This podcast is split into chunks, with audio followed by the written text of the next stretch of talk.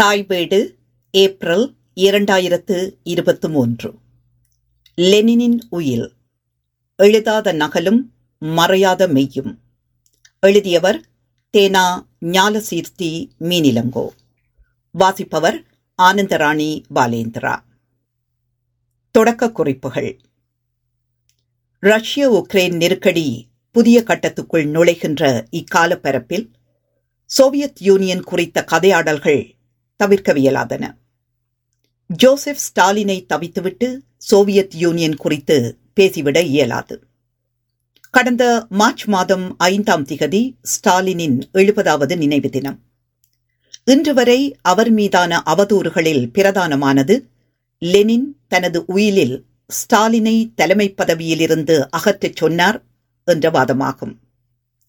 இதற்கு வலுச்சேர்க்கின்ற லெனினின் உயில் என்று கருதப்படுகின்ற ஆவணங்களில் முக்கியமான ஒன்றாக கருதப்படுகின்ற ஸ்டாலின் தன் மனைவி கிருப்ஸ்காயாவிடம் மன்னிப்பு கேட்க வேண்டும் என்ற லெனின் எழுதியதாக சொல்லப்பட்ட கடிதம் மார்ச் ஐந்து ஆயிரத்தி தொள்ளாயிரத்தி இருபத்தி மூன்று என்று திகதியிடப்பட்டிருந்தது. ஒரு நூற்றாண்டுக்கு பிறகும் இந்த உயில் ஒரு அரசியல் செய்தியை பிரதிநிதித்துவம் செய்கிறது. அது வரலாற்றின் மீள் விசாரணையை பொய்ச் செய்தி ஃபேக் நியூஸ் என்பது புதிதல்ல என்பதையும், உண்மைகள் எவ்வாறு மறைக்கப்பட்டும் திரிக்கப்பட்டும் பொதுவெளியை வந்து சேர்க்கின்றன என்பதையும் காட்டுகின்றது. லெனின் உயிலென்று சொல்லப்படுகின்ற ஆவணங்களின் உண்மைத்தன்மை குறித்து எந்தவொரு வரலாற்றாசிரியரும் கேள்வி கேட்கவில்லை. அனைவரும் அதை நம்பினார்கள், அப்படியே ஏற்றுக்கொண்டார்கள். ஸ்டாலினுக்கு எதிரான பிரதான ஆயுதமாக அதை பயன்படுத்தினார்கள். இங்கு இரண்டு விடயங்கள் தொடர்ச்சியாக நிறுவப்பட்டது. முதலாவது, லெனின் ஒரு உயிலை எழுதியுள்ளார். இரண்டாவது, அதில் ஸ்டாலினை தலைமை பதவியிலிருந்து அகற்றக் கோரினார். இதை முதலில் ஸ்டாலினின் எதிர்ப்பாளர்கள் பயன்படுத்தினர்.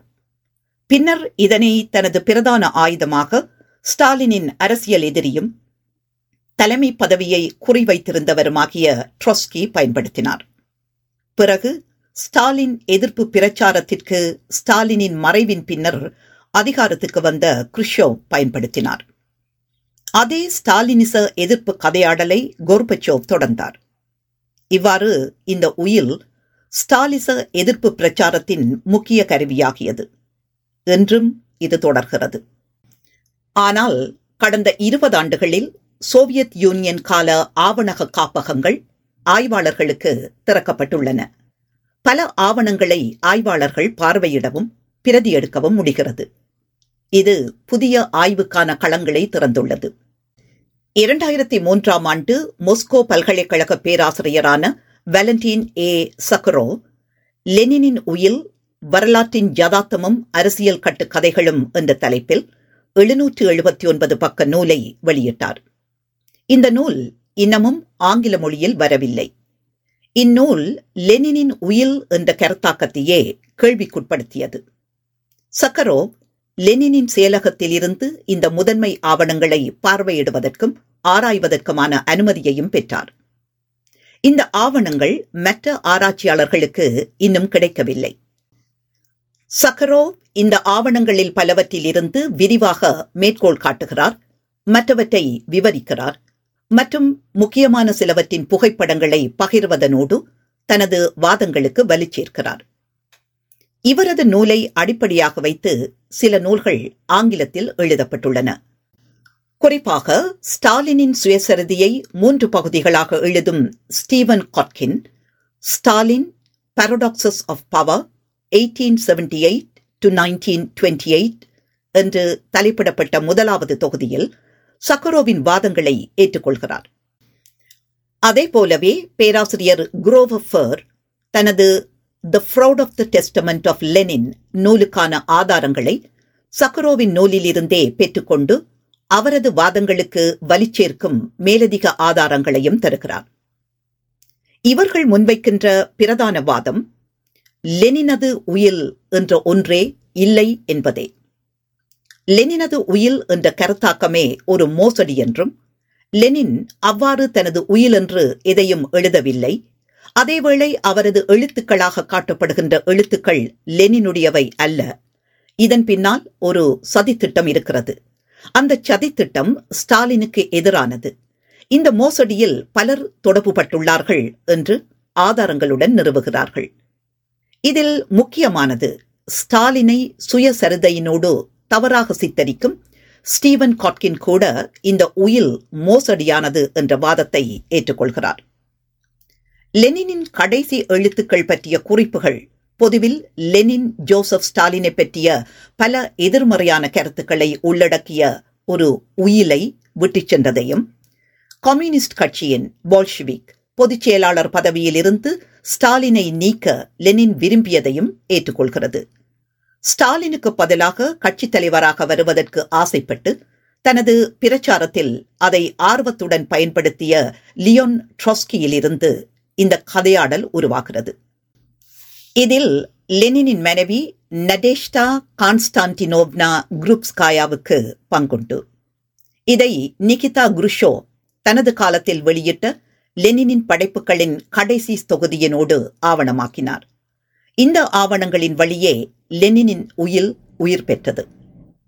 லெனினின் கடைசி எழுத்துக்களில் எது அவருடைய உயிலை உருவாக்குகிறது என்பதில் பல குழப்பங்கள் உள்ளன. லெனினின் உயில் என்ற கருத்து மற்றவர்களால் உருவாக்கப்பட்டது, லெனினால் அல்ல. இந்த சொல்லையோ ஒரு உயிலை தான் விட்டு சென்றதை பற்றியோ லெனின் ஒருபோதும் அறிந்திருக்கவில்லை. ஆயிரத்தி தொள்ளாயிரத்தி இருபத்தி ஐந்தில் அவரது மனைவி நடேஷ்டா குரூப்ஸ்காயா லெனின் எதுவித உயிலையும் விட்டு செல்லவில்லை என்பதை ஒப்புக்கொண்டார். ட்ரொஸ்கியும் இதை ஒப்புக்கொண்டார். இருப்பினும் சோவியத் யூனியனில் இருந்து நாடு கடத்தப்பட்ட பின்னர் லெனின் ஒரு உயிலை விட்டு சென்றார் என்ற கருத்தை அவர் மீண்டும் எழுப்பினார். அவ்வாறு செய்வதற்கு அவரது சொந்த நலன்களே காரணமாக இருந்தன. ஆயிரத்தி தொள்ளாயிரத்தி இருபத்தி இரண்டு முழுவதும் லெனினின் உடல்நிலை மோசமாக இருந்தது. மே ஆயிரத்தி தொள்ளாயிரத்தி இருபத்தி இரண்டில் அவருக்கு முதல் பக்கவாதம் ஏற்பட்டது. டிசம்பர் பதினாறு ஆயிரத்தி தொள்ளாயிரத்தி இருபத்தி இரண்டில் லெனினின் தசை கட்டுப்பாடு மிகவும் பலவீனமடைந்தது. அவரால் எழுத முடியவில்லை. இந்த தேதியிலிருந்து அவர் உடல்நிலை சரியில்லாமல் போகும் வரை லெனின் ஒரு செயலாளரிடம் கட்டளையிட வேண்டியிருந்தது. இது அவருக்கு கடினமாக இருந்தது.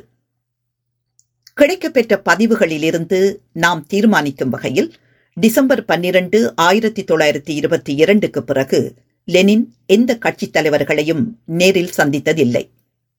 அவரது மனைவி நடேஷ்டா குரூப்ஸ்காயா, அவரது சகோதரி மரியா இலிஞ்சிச்னா உல்யனோவா, அவரது செயலகத்தில் உள்ள பெண்கள், அவரது மருத்துவர்கள் மற்றும் அவரது செவிலியர்கள் அவரை நேரில் சந்தித்தனர். டிசம்பர் பன்னிரண்டு ஆயிரத்தி தொள்ளாயிரத்தி இருபத்தி இரண்டுக்கு பிறகு லெனினுடையதாக கூறப்பட்ட எந்த ஒரு எழுத்தும் அவருடைய தனிப்பட்ட, அதாவது கையால் எழுதப்பட்ட, கையொப்பம் அல்லது அவரது முதல் எழுத்துக்களை கொண்டிருக்கவில்லை. லெனினின் உயில் என்ற கருத்து லெனினின் மரணத்திற்கு பிறகு உருவானது.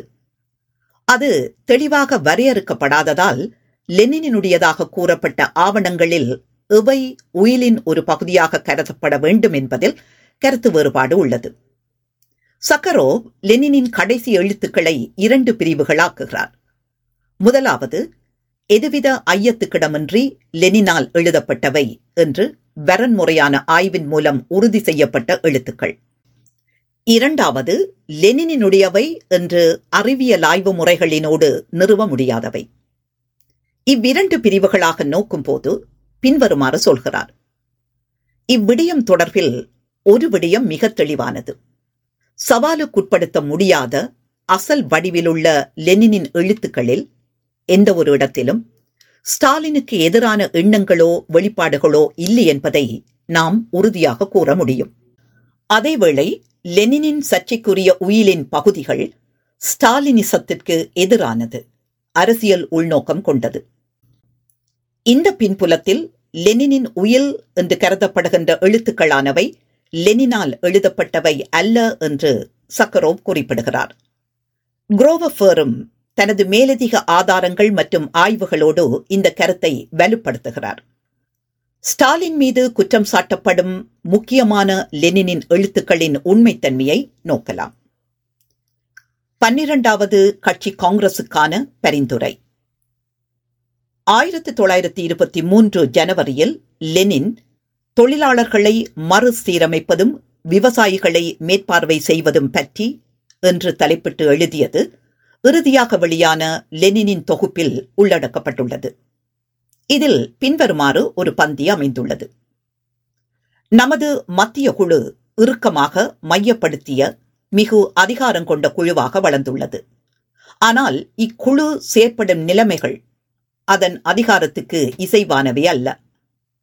நான் பரிந்துரைக்கும் சீர்திருத்தம் இக்குறைபாட்டை நீக்க உதவ வேண்டும். மேலும் அரசியற் குழுவின் அனைத்து கூட்டங்களிலும் அறுதியான ஒரு தொகையில் கலந்து கொள்ளும் கடப்பாடுடைய மத்திய கட்டுப்பாட்டு ஆணைய உறுப்பினர்கள் பொதுச் செயலாளருக்கோ மத்திய குழுவின் பிற உறுப்பினர் எவருக்குமோ விலக்கின்றி கேள்விகளை முன்வைப்பதையோ ஆவணங்களை பரிசீலிப்பதையோ மறைப்பதையோ பொதுப்பட அனைத்து விடயங்களிலும் முழுமையான தகவல் அறிந்தோராவதையும் பொதுப்பட அலுவல்களின் முறையான செயற்பாட்டின் மீது கண்டிப்பான கட்டுப்பாட்டை கடைபிடிப்பதையும் தடுக்கவோ அனுமதியாத ஒரு கட்டுப்பாடான குழுவாக வேண்டும். இதிலே கவனிக்க வேண்டியது யாதெனில், இதில் தடித்த எழுத்துக்களில் உள்ள சொற்கள், குறிப்பாக பொதுச் செயலாளர் பற்றிய சொற்கள், குருஷோவ் காலத்தில் வெளியான லெனினின் படைப்புகள் தொகுதியிலேயே உள்ளது. அதற்கு முன்னர் அவ்வாறானதொரு வசனம் இதற்கு முந்தையதில் இல்லை. இவை ஏன், எப்போது, எதற்காக செருகப்பட்டன? உண்மையில் என்ன நடந்தது? குறித்த அந்த வசனத்தின் முக்கியத்துவம் என்ன? ஆயிரத்தி தொள்ளாயிரத்தி இருபத்தி இரண்டாம் ஆண்டு ஏப்ரல் மாதம் லெனின் முன்மொழிவின் அடிப்படையில் ஜோசப் ஸ்டாலின் பொதுச் செயலாளராக தெரிவு செய்யப்பட்டார். இதன் மூலம் தனக்கு அடுத்த நிலையிலான தலைவரை லெனின் முடிவு செய்தார். எனவே பொதுச் செயலாளர் தனியாக செயற்பட அனுமதிக்க கூடாது என்ற குறிப்பு நேரடியாக ஸ்டாலினையே சுட்டுகிறது. ஸ்டாலினை பொதுச் செயலாளர் பதவியிலிருந்து அகற்ற லெனின் விரும்பினார் என்பதற்கு ஆதரவாக லெனின் உயில் என்று குறித்து அழைக்கப்படுகின்ற ஆவணங்களில் இது ஒரு ஆவணமாகும். ஆயிரத்தி தொள்ளாயிரத்தி பதினெட்டாம் ஆண்டு ஆகஸ்ட் மாதம் லெனினை கொலை செய்வதற்கான ஒரு முயற்சி நடந்தது. இதில் லெனின் காயங்களுக்குள்ளானார். அவரை தாக்கிய குண்டுகள் விஷம் கலந்ததாக இருந்தன என்ற ஒரு வாதமும் வைக்கப்படுவதுண்டு. இக்காயங்களிலிருந்து லெனின் முழுமையாக குணமடையவில்லை. ஆயிரத்தி தொள்ளாயிரத்தி இருபத்தி ஒன்றிலிருந்து அவரின் உடல்நிலை மோசமடைய தொடங்கியது. ஆயிரத்தி தொள்ளாயிரத்தி இருபத்தி இரண்டு ஏப்ரலில் அவரது உடலில் இருந்த குண்டுகளை எடுப்பதற்கு சத்திர சிகிச்சை நிகழ்ந்தது. ஆயிரத்தி தொள்ளாயிரத்தி இருபத்தி இரண்டு மே மாதம் அவரை பக்கவாதம் தாக்கியது. சில காலம் பேசச் சிரமப்பட்ட லெனின் அக்டோபர் மாதம் பணிக்கு திரும்பினார். ஆயிரத்தி தொள்ளாயிரத்தி இருபத்தி இரண்டு டிசம்பரில் இரண்டாவது முறையாக பக்கவாதம் ஏற்பட்டது. இது இவரை முழுமையாக முடக்கியது. அவரை கவனித்துக் கொள்ள மருத்துவர்கள் நியமிக்கப்பட்டனர். லெனினது மேற்குறித்த கட்டுரை ஆயிரத்தி தொள்ளாயிரத்தி இருபத்தி மூன்றாம் ஆண்டு ஜனவரி மாதம் இருபத்தி ஐந்தாம் திகதி கட்சியின் உத்தியோகபூர்வ ஏடான பிராவ்தாவில் வெளியாகி இருக்கிறது. அக்கட்டுரையில் மேலே தடித்த எழுத்தில் உள்ள வசனம் காணப்படவில்லை. குறித்த கட்டுரையை ஜனவரி மாதம் இருபத்தி மூன்றாம் திகதி லெனின் வாய்வழியாக சொல்லி எழுதி முடித்திருக்கிறார். இதற்கான ஆதாரத்தை தனது நூலில் சக்கரோவ் தருகிறார். லெனினின் மருத்துவர்களின் அன்றாட குறிப்புகளை ஆராய்ந்த சக்கரோவ் ஜனவரி இருபத்தி மூன்றுக்கான மருத்துவர்களின் குறிப்பை தனது நூலில் பதிவு செய்துள்ளார். ஜனவரி இருபத்தி மூன்று விளாடிமிர் இலிச் இரண்டு சோமியா செட்டின் மாத்திரைகளுக்கு பிறகு பதினொரு முதல் நான்கு மணி வரை தூங்கினார். விழித்தெழுந்து மீண்டும் இரண்டு மாத்திரைகள் சாப்பிட்டு உடனடியாக தூங்கினார். ஒன்பது பதினைந்து வரை தூங்கியவர் நல்ல மனநிலையில் எழுந்தார். காலை உணவை ஆர்வத்துடன் சாப்பிட்டார். காலையில் அவர் ஒரு தட்டச்சாளரிடம் ஐம்பது நாற்பது நிமிடங்கள் தனது கருத்துக்களை எழுதச் சொல்லி கதைத்தார். ஒன்றரை மணியளவில் டாக்டர்கள் விளாடிமிர் இலிச்சை பார்த்தார்கள். அவரது மனநிலை நன்றாக இருந்தது. அவரது தலை வலிக்கவில்லை. மதிய உணவுக்கு பிறகு விளாடிமிர் இலிச் ஒரு மணி நேரம் தூங்கினார். அவர் திருப்தியாக உணர்ந்தார். அவர் வாசித்தார். சக்கரோவ் இந்த கட்டுரையின் காப்பக பிரதிகளை ஆய்வு செய்தார். கட்டுரையின் இறுதிப் பதிப்பு நான்கு தட்டச்சு பிரதிகளால் குறிப்பிடப்பட்டது. அவை அனைத்தும் ஜனவரி இருபத்தி மூன்று ஆயிரத்தி தொள்ளாயிரத்தி இருபத்தி மூன்று என்று திகதியிட்டவை. திகதி தட்டச்சு செய்யப்பட்டு கட்டுரையின் உரையுடன் ஒரே நேரத்தில் செயல்படுத்தப்படுகிறது. அவற்றில் ஒன்று மார்ச் பத்து ஆயிரத்தி தொள்ளாயிரத்தி இருபத்தி மூன்றில் லெனின் காப்பகத்திற்கு வந்தபோது பதிவு செய்யப்பட்டது. இவை ஒவ்வொன்றிலும் பிராவ்தா எண் பதினாறில் இருபத்தி ஐந்து ஒன்று இருபத்தி மூன்று அன்று வெளியிடப்பட்டது என்ற குறிப்பு இருந்தது. இக்கட்டுரையை லெனின் அச்சில் படித்தார் என்பதற்கு நல்ல சான்றுகள் உள்ளன. அவற்றையும் சக்கரோவ் பதிவு செய்துள்ளார். லெனின் தனது கட்டுரையின் அச்சிடப்பட்ட பதிப்பை படித்தார் அல்லது எப்படி இருந்தாலும் லெனின் பொதுச் செயலாளரை பற்றிய வரிகளை எழுதியிருந்தால் அது நீக்கப்பட்டதை கண்டிருப்பார், முறையிட்டிருப்பார். அவ்வாறு முறையிட்டிருந்தால் அது குறித்த பதிவுகள் இருந்திருக்கும். பிராவ்தாவை தவறாமல் படிக்கும் அவர் இதை படிப்பார் என்பது வெளிப்படை உண்மை. எனவே மாற்றங்களோ திருத்தங்களோ மேற்கொள்ளப்படவில்லை என்பது தெளிவாகிறது. ஒரு சாரார் குற்றஞ்சாட்டப்படுவது போல ஸ்டாலின் திருத்தங்கள் செய்திருந்தால் லெனினின் படைப்புகளில் வெளியிடுவதில் தலையிட்டிருப்பார். ஆனால் அவ்வாறு நடைபெற்றதற்கான எந்த ஒரு சான்றுகளும் இல்லை என்று ஃபேர் வாதிடுகிறார்.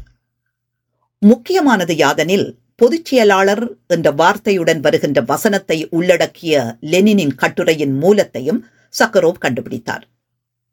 மேலே விவாதிக்கப்பட்ட கட்டுரையின் உரைகள் சேமிக்கப்பட்ட காப்பக கோப்பிற்கு எண் இரண்டு மூன்று ஐந்து நான்கு மூன்று, கூடுதலாக மற்றொன்றும் எண் இரண்டு நான்கு எட்டு இரண்டு ஒன்று இருக்கிறது. அதில் குறித்த கட்டுரையின் மூன்று பிரதிகள் தட்டச்சு செய்யப்பட்டு சேமிக்கப்பட்டுள்ளன. அவை அனைத்தும் கோப்பு எண் இரண்டு மூன்று ஐந்து நான்கு மூன்றில் உள்ள கட்டுரையில் இருந்து வேறுபடுகின்றன. அதில் அவை பொதுச் செயலாளரை பற்றிய வசனத்தையும் கொண்டுள்ளன. அதே நேரத்தில் அவை இரண்டு வழிகளில் வேறுபடுகின்றன. முதலாவது அவற்றின் திகதிகளில், இரண்டாவது அவற்றில் மாற்றங்கள் உள்ளடக்கப்பட்ட விதத்தில். கட்டுரையின் இரண்டு பிரதிகளில் ஜனவரி இருபத்தி இரண்டு என்று திகதியிடப்பட்டுள்ளன. மூன்றாவதில் ஜனவரி இருபத்தி மூன்று என்று திகதியிடப்பட்டுள்ளது. இதில் ஜனவரி இருபத்தி ஐந்து அன்று பிராவ்தாவில் வெளியானது என்ற குறிப்பு முதற் பக்கத்தில் தட்டச்சிடப்பட்டிருந்தது. இது கோப்பு எண் இரண்டு மூன்று ஐந்து நான்கு மூன்றில் சேமிக்கப்பட்ட ஜனவரி இருபத்தி மூன்று திகதியிட்ட கட்டுரையிலிருந்து அடிப்படையில் வேறுபட்டதல்ல.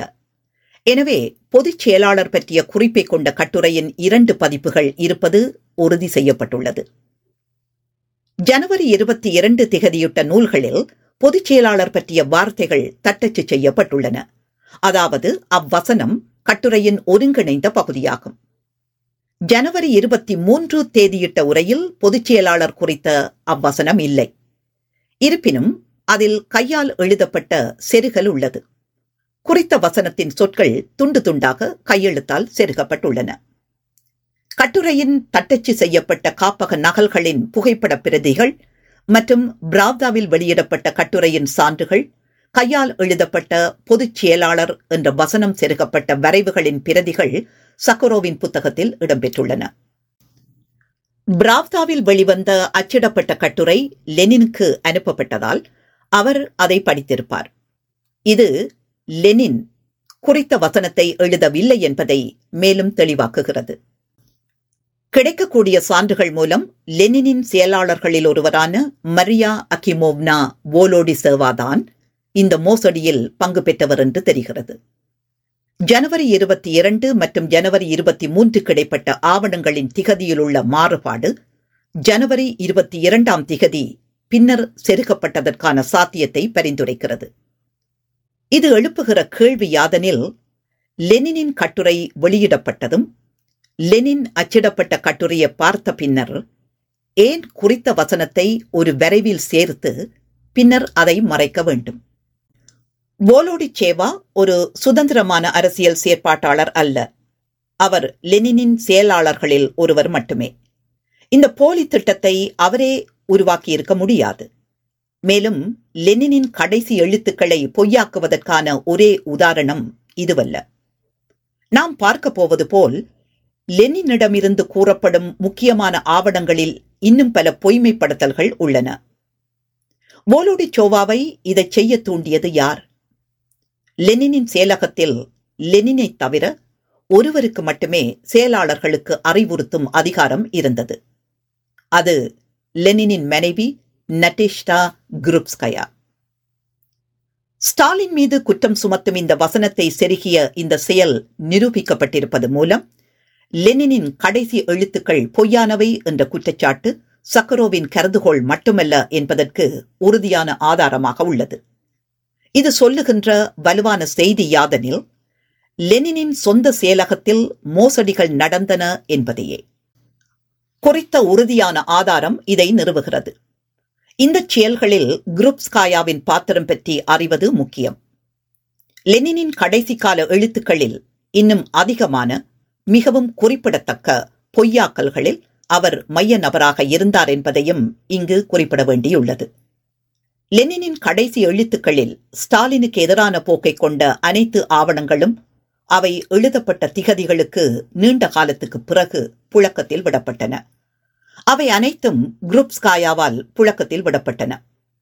இந்த ஆவணங்களை வெளியிடுவதை தாமதப்படுத்த லெனின் விரும்பினார் என்று கொடுக்கப்பட்ட விளக்கம் எந்த நடவடிக்கையும் எடுக்க முடியாத நிலையில், அவர் பேசக்கூட முடியாத நிலையில் இருந்ததை காட்டுகிறது.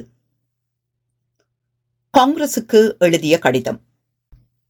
லெனினின் உயில் என்று சொல்லப்படுகின்ற ஆவண தொகுப்பின் மிகவும் முக்கியமானதும் சிக்கலானதுமான ஆவணம் லெனின் காங்கிரசுக்கு எழுதிய கடிதமாகும். இந்த கடிதத்தின் முதற் பகுதி டிசம்பர் இருபத்தி மூன்று ஆயிரத்தி தொள்ளாயிரத்தி இருபத்தி இரண்டு என்று திகதியிடப்பட்டது. இது குறித்து சக்கரோவ் பின்வருமாறு குறிப்பிடுகிறார். டிசம்பர் இருபத்தி மூன்று அன்று எழுதப்பட்டதான கடிதம் வரலாற்றின் சரியான கவனத்தை ஈர்க்கவில்லை. ஒருவேளை அதில் எழுப்பப்பட்ட கேள்விகள் அடுத்தடுத்த கடிதங்களில் மிகவும் விரிவான வளர்ச்சியை பெற்றதாலும் இந்த கடிதத்தின் உருவாக்கத்தின் வரலாறு மிகவும் தெளிவாக தெரிந்ததும் ஒருவேளை காரணமாயிருக்கலாம். இது காங்கிரசுக்கு எழுதிய கடிதத்தின் முதல் பகுதி என்று பாரம்பரியமாக கருதப்படுகிறது. இது பாரம்பரியமாக கருதப்பட்டாலும் இது முடிவானதோ உண்மையானதோ என்று பொருளல்ல. கிருஷ்சேவின் காலத்தில்தான் குறித்த முதல் பகுதி என்று அழைக்கப்படுவது முதன் முதலில் கம்யூனிஸ்ட் இதழில் communist number nine nineteen fifty six pages sixteen to seventeen வெளியானது. ஆனால் bulletin thirty of the fifteen Congress of the சிபிஎஸ்யூவில் வெளியிடப்பட்ட லெனின் காங்கிரசுக்கு எழுதிய கடிதங்கள் டிசம்பர் இருபத்தி மூன்றாம் தேதி எழுதப்பட்ட கடிதம் இல்லாமலேயே வெளியாகின. கிருஷ்சேவின் காலத்திலேயே இந்த முதல் பகுதி சேர்க்கப்பட்டது. இந்த வரலாறு டிசம்பர் இருபத்தி மூன்று ஆயிரத்தி தொள்ளாயிரத்தி இருபத்தி இரண்டு ஆவணத்தின் மர்மத்தை ஆழப்படுத்துகிறது. லெனினது செயலாளர்களின் குறிப்புகள் வோலோடிசோவாவின் ஒரு பதிவை கொண்டுள்ளது. அதில் லெனின் தனக்கு ஆணையிட்டதாக அவர் கூறுகிறார். டிசம்பர் இருபத்தி மூன்று எம் ஏ வோலோடிசோவாவின் பதிவு. எட்டு மணிக்கு பிறகு விளாடிமிர் இலிச் என்னை தனது வீட்டுக்கு அழைத்தார். நான்கு நிமிடங்களில் அவர் கட்டளையிட்டார். மோசமாக உணர்ந்தேன். டாக்டர்கள் அழைத்தனர். ஆணையிட தொடங்குவதற்கு முன் அவர் கூறினார், நான் உங்களுக்கு காங்கிரசுக்கான ஒரு கடிதத்தை ஆணையிட விரும்புகிறேன். அதை குறித்துக் கொள்ளுங்கள். விரைவாக கட்டளையிட்டார். ஆனால் அவரது உடல்நிலை மோசமாக இருந்தது. கடைசியில் அவர் திகதி என்ன என்று கேட்டார். நான் ஏன் வெளிர் நிறமாக இருக்கிறேன், நான் ஏன் காங்கிரசுக்கு போகவில்லை என்று கேட்டார். நான் அங்கு செலவழித்திருக்கக்கூடிய நேரத்தை அவர் எடுத்துக்கொண்டதற்காக வருத்தப்பட்டார். எனக்கு மேலதிகமான எந்த ஒரு ஆணையும் கிடைக்கவில்லை. இந்த பதிவு குழப்பமானது. இதில் காங்கிரஸ் என்று இரண்டு முறை குறிப்பிடப்பட்டுள்ளது. ஏனெனில் வோலோடிசோவா ஏன் காங்கிரஸ் கூட்டத்தில் கலந்து கொள்ளவில்லை என்று கேட்டார். இக்கூட்டம் ஆயிரத்தி தொள்ளாயிரத்தி இருபத்தி இரண்டு டிசம்பர் இருபத்தி மூன்று முதல் இருபத்தி ஏழு வரை பால்ஷாய் தியேட்டரில் கூடிய சோவியத்துக்களின் எட்டாவது அனைத்து ரஷ்ய காங்கிரஸாக இருக்க வேண்டும். லெனின் அடுத்த கட்சியின் காங்கிரஸுக்கு பன்னிரண்டாவது காங்கிரஸ் தான் தனது குறிப்பை சொன்னார் என்பது தெளிவாகவில்லை. குறித்த இதே திகதிக்கான மருத்துவர்களின் குறிப்புகள் பின்வருமாறு இருந்தன. விளாடிமிர் இலிச் ஒரு தட்டச்சாளரிடம் ஐந்து நிமிடங்கள் ஆணையிட அனுமதி கேட்டார். ஏனெனில் அவர் ஒரு கேள்வியை பற்றி கவலைப்படுகிறார். மேலும் அவர் தூங்க மாட்டார் என்று பயந்தார். இது அவருக்கு அனுமதிக்கப்பட்டது. அதன் பிறகு விளாடிமிர் இலிச் கணிசமாக அமைதியடைந்தார். இந்த ஆவணத்தின் நீளத்தை பார்க்கும் போது இருநூற்று இருபத்தி எட்டு வார்த்தைகள். இதை லெனின் ஐந்து நிமிடங்களில் அல்லது போலோடிச்சேவா கூறியது போல் நான்கு நிமிடங்களில் கட்டளையிட்டிருக்கலாம் என்று கற்பனை செய்வது கடினம். லெனின் கட்டளையிடுவதற்கு பழக்கமில்லாததால் அதில் சிக்கல்கள் இருந்ததால் இது குறிப்பாக சாத்தியமற்றது என்று ஃபேர் வாதிடுகிறார். இந்த கடிதத்தில் இரண்டு வரைவுகள் இருப்பதையும் அவை கணிசமாக வேறுபடுவதையும் சக்கரோவ் கண்டுபிடித்தார். தட்டச்சு செய்யப்பட்ட வரைவு போலோடிச்சேவாவால் தொடங்கப்பட்டது. ஆனால் லெனினின் செயலகத்தில் கடமை செயலாளர்களில் ஒருவரும் ஸ்டாலினின் மனைவியுமான நட்டேஷ்டா எஸ் அல்லிலுவாவின் கையெழுத்தில் கையால் எழுதப்பட்ட வரைவு உள்ளது. இவ்விரண்டு வரைவுகளின் பகுதிகளின் புகைப்பட மறு உருவாக்கம் சக்காரோவின் புத்தகத்தில் இடம்பெற்றுள்ளது. லெனினின் செயலகத்தின் வெளிச்செல்லும் அஞ்சல் இதழை ஆராய்ந்த சக்காரோவின் கூற்றுப்படி அல்லிலுவாவின் கையெழுத்திலான லெனினின் கடிதம் எழுதப்பட்ட அதே நாளில் டிசம்பர் இருபத்தி மூன்று பதிவு செய்யப்பட்டு அதில் பின்வருமாறு எழுதப்பட்டிருந்தது. ஸ்டாலினுக்கு காங்கிரசுக்கு தயார் செய்வதற்காக. எனவே இந்த பதிவை செய்த அல்லிலிவாவோ அல்லது வேறு எவரோ அந்த கடிதம் உண்மையில் ஸ்டாலினுக்குத்தான் எழுதப்பட்டது என்று தெளிவாக குறித்துள்ளனர். சக்கரோவ் இவ்விரண்டு பதிப்புகளிலும் பல வித்தியாசங்களை அடையாளம் காண்கிறார். கையெழுத்து பதிப்பில் காங்கிரஸ் தயார்படுத்தலுக்கான கடிதம் என்று அடிக்கோடிட்ட தலைப்பு உள்ளது. அத்தோடு மேல் வலதுபுறத்தில் கண்டிப்பாக ரகசியம் என்ற அடிக்கோடிடப்பட்ட குறியீடும் இடப்பட்டுள்ளது. தட்டச்சு செய்யப்பட்ட பதிப்பிலோ அல்லது சோவியத் கால வெளியீடுகளில் இருந்த குறியீடு இல்லை. இரண்டு பதிப்புகளிலும் பயன்படுத்தப்பட்ட சொல்லாடல் தனியொருவருக்காக எழுதப்பட்ட ஒருமை சொற்களை பயன்படுத்துகின்றனவே அன்றி ஒரு குழுவை நோக்கி எழுதப்பட்டதல்ல என்பதை புலப்படுத்துகிறது. அந்த கடிதம் ஒரு தனிநபருக்கானது, ஒரு குழுவுக்கு அல்ல. எனவே காங்கிரசுக்கு அல்ல என்று பொருள் கொள்ளப்பட வேண்டும் என்கிறார் சக்கரோவ். இதை பல ஆய்வாளர்கள் ஆமோதிக்கிறார்கள். காங்கிரஸை தயார்படுத்துவதை கடமையாக கொண்ட தலைமை செயலகத்துக்கும் அதனால் பொதுச் செயலாளராக இருந்த ஸ்டாலினுக்கும் லெனின் ஆலோசனைகளை முன்வைக்கிறார் என்று அந்த கடிதத்தின் உள்ளடக்கங்கள் தெரிவிக்கின்றன. வெளிச்செல்லும் அஞ்சல் பதிவிலுள்ள அல்லிலுவாவின் சிறு குறிப்புடன் இது உடன்படுகிறது. இவை அனைத்திலிருந்தும் இந்த கடிதத்தின் முதன்மை பதிப்பு தெளிவாக கையால் எழுதப்பட்டது என்று சக்கரோவ் முடிக்கிறார். அது ஒரு தனிநபருக்கு எழுதப்பட்டது, கிட்டத்தட்ட நிச்சயமாக ஸ்டாலினுக்கு அனுப்பப்பட்டது. ஆனால் கிருஷ்சோவ் காலத்தில் வெளியிடப்பட்ட பதிப்பு தட்டச்சு செய்யப்பட்ட பதிப்பாகும். நாம் பார்த்தபடி இந்த பதிப்பு கண்டிப்பான ரகசியம் என்ற தலைப்பையும் நீக்குகிறது. அப்படி செய்வதன் மூலம் அந்த கடிதம் ஒரு தனிநபருக்கானது அல்ல, கட்சி காங்கிரஸை போன்ற ஒரு கூட்டுக்கானது என்ற தோற்றத்தை உருவாக்குகிறது. இந்த கடிதத்தின் அச்சு பதிப்புகளை ஒப்பிட்டு பார்த்த சக்கரோவ் ஒருமையிலிருந்து பன்மையான தொனி மாற்றம் கிருஷ்சோவ் கால பதிப்பிலேயே செய்யப்பட்டுள்ளது என்பதை கண்டுபிடித்தார். இந்த மாற்றம் குறைந்தபட்சம் ஸ்டாலினின் ஆளுமை வழிபாட்டு முறை மீதான கிருஷ்சோவின் தாக்குதலுடன் தொடர்புடையதாக இருக்கலாம். இது பிப்ரவரி ஆயிரத்தி தொள்ளாயிரத்தி ஐம்பத்தி ஆறில் கட்சியின் இருபதாவது காங்கிரஸில் அவரது இரகசிய உரையில் தொடங்குகிறது. இந்த கடிதத்தின் அசல் வரைவில் தெளிவாக போலோடிச்சேவா செய்த மாற்றங்களுக்கான நோக்கங்கள் என்ன என்பதை இன்று நாம் தீர்மானிக்க முடியாது. ஆனால் சில முடிவுகளுக்கு வரவியலும். முதலாவது, லெனினால் சொல்லப்பட்டு கையெழுத்தால் எழுதப்பட்ட பிரதியிலிருந்து பல மாற்றங்கள் தட்டச்சு செய்யும் போது மேற்கொள்ளப்பட்டுள்ளன. அவை லெனினின் செயலகத்திலேயே நடைபெற்றுள்ளன. செயலகத்தில் உள்ள மற்ற தட்டச்சாளர்களுக்கோ செயலாளர்களுக்கோ லெனின் கட்டளையிட்ட எதையும் மாற்றும் எந்த ஒரு சுயாதீனமான அரசியல் பங்கையும் அல்லது அதிகாரத்தையும் கொண்டிருக்கவில்லை. லெனினை தவிர ஒருவருக்கு மட்டுமே அத்தகைய அதிகாரம் இருந்தது. அந்த முழுமையான அதிகாரத்தை கொண்டிருந்த ஒரே நபர் லெனினின் மனைவி நடேஷ்டா கான்ஸ்டான்டினோவ்னா குரூப்ஸ்கயா. இந்த சர்ச்சைக்குரிய கடிதமானது மூன்று பகுதிகளை கொண்டிருந்தது. இதன் முதலாவது பகுதி குறித்தே மேலே பார்த்தோம்.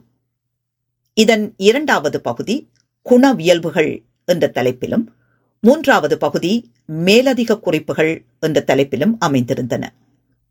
குணவியல்புகள் என்ற பகுதி டிசம்பர் இருபத்தி ஐந்து ஆயிரத்தி தொள்ளாயிரத்தி இருபத்தி இரண்டு என்று திகதியிடப்பட்டிருந்தது. இந்த பகுதியின் ஆவண காப்பக பிரதிகளை ஆராய்ந்த சக்கரோ இந்த பகுதி ஒருமையில் எழுதப்பட்டிருந்ததாகவும் இது க்ருஷ்சேவ் காலத்தில் வெளியான லெனினின் தொகுதியில் தன்மையில் மாற்றப்பட்டிருந்ததாகவும் தன் அவதானிப்புகளை சுட்டுகிறார். டிசம்பர் இருபத்தி ஐந்து ஆயிரத்தி தொள்ளாயிரத்தி இருபத்தி இரண்டு லெனின் வாய்மொழியாக சொன்ன குறிப்பு பற்றி ஆயிரத்தி தொள்ளாயிரத்தி இருபத்தி மூன்று ஜூன் மாதம் ஐந்தாம் திகதியே மற்றவர்களுக்கு தெரிய வருகிறது. இந்த ஆவணங்களை லெனினின் மனைவி குரூப்ஸ்கயா லெனின் மறைந்து ஆயிரத்தி தொள்ளாயிரத்தி இருபத்தி நான்கு ஜனவரி இருபத்தி ஒன்று சில மாதங்களின் பின்னர் ஆயிரத்தி தொள்ளாயிரத்தி இருபத்தி நான்கு மே பதினெட்டு அன்றே ஒரு குறிப்புடன் கையளிக்கிறார். தனது குறிப்பின் வழியே குரூப்ஸ்கயா முதன்முறையாக இரண்டு வெவ்வேறு ஆவணங்களை ஒருங்கிணைத்தார் என்றும் அவை இரண்டும் அதுவரை ஒன்றுக்கொன்று சுயாதீனமான ஆவணங்களாக இருந்தன என்பதை சக்கரோவ் எடுத்துக்காட்டுகிறார். குறித்த கடிதத்தின் சிக்கல்கள், முரண்பாடுகள், தவறுகள் என பலவற்றை ஆதாரங்களோடு தனது நூலில் மிகவும் விரிவாக சக்கரோவ் எடுத்தாள்கிறார். குறித்த ஆவணம் கட்சி காங்கிரசுக்கு அனுப்பப்பட்ட கடிதமாக இருக்க முடியாது என்பதை ஆதாரங்களோடு நிறுவுகிறார். காங்கிரசுக்கு கடிதம் கட்டுரையில் லெனின் எவ்விடத்திலும் காங்கிரசையோ அல்லது அதன் பிரதிநிதிகளையோ குறிப்பிடவில்லை என்ற உண்மையால் இந்த முடிவு ஆதரிக்கப்படுகிறது. அவர் தோழர்களே என்று குறிப்பிடுகிறார். மேலும் காங்கிரஸால் பொதுச் செயலாளரை அகற்ற முடியாது. இதை லெனின் அறியாதவர் அல்ல. அப்படி இருக்க எவ்வாறு காங்கிரஸ் பிரதிநிதிகளிடம் பொதுச் செயலாளரை அகற்றும்படி கோருவார்? இதுவே இந்த ஆவணத்தின் உண்மைத்தன்மையை கேள்விக்குட்படுத்துகிறது.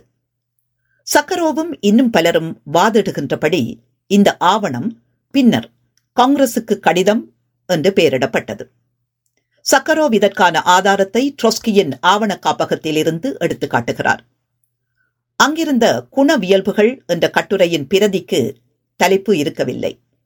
குரூப்ஸ்கயா தனது குறிப்பில் இது காங்கிரசுக்கு லெனின் எழுதியது என்றும் மத்திய குழுவுக்கு அல்ல என்றும் சொல்லியிருக்கிறார்.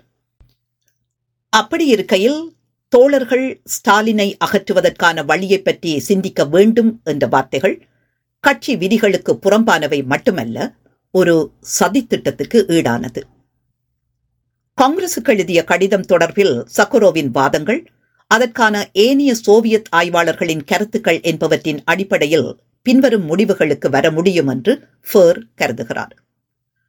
இந்த ஆவணமானது பன்னிரண்டாவது கட்சி காங்கிரசுக்கு முன்பு உருவாக்கப்பட்டிருக்க முடியாது. இது கட்சி காங்கிரசுக்கு பின்பே உருவாக்கப்பட்டு பித்தேதியிடப்பட்டது. இதன் அடிப்படையில் லெனின் இதன் ஆசிரியராக இருந்திருக்க முடியாது.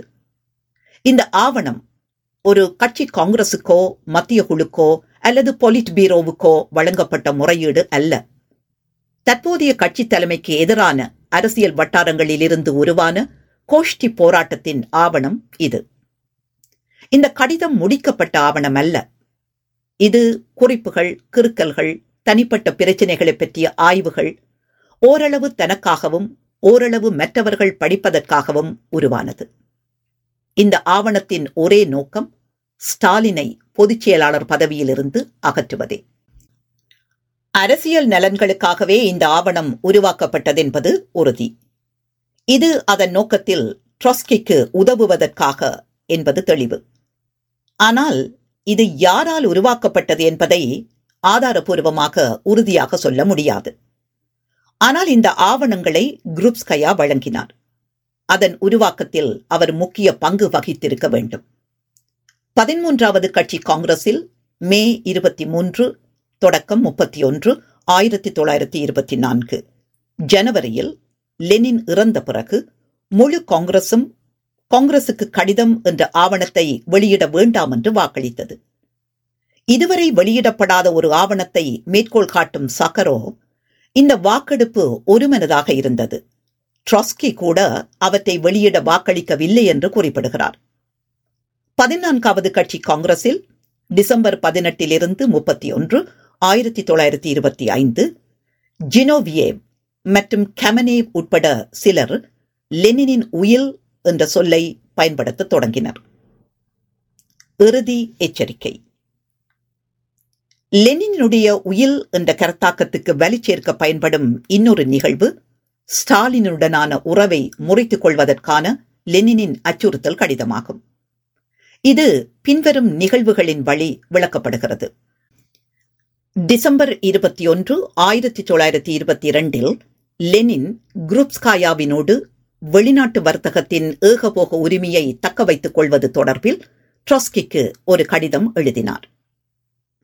டிசம்பர் இருபத்தி இரண்டு மாலை ஸ்டாலின் குரூப்ஸ்காயாவுக்கு போன் செய்து லெனினுடன் அரசியல் விவாதம் நடத்துவதற்கான தடையை மீறியதற்காக முரட்டுத்தனமாக திட்டினார்.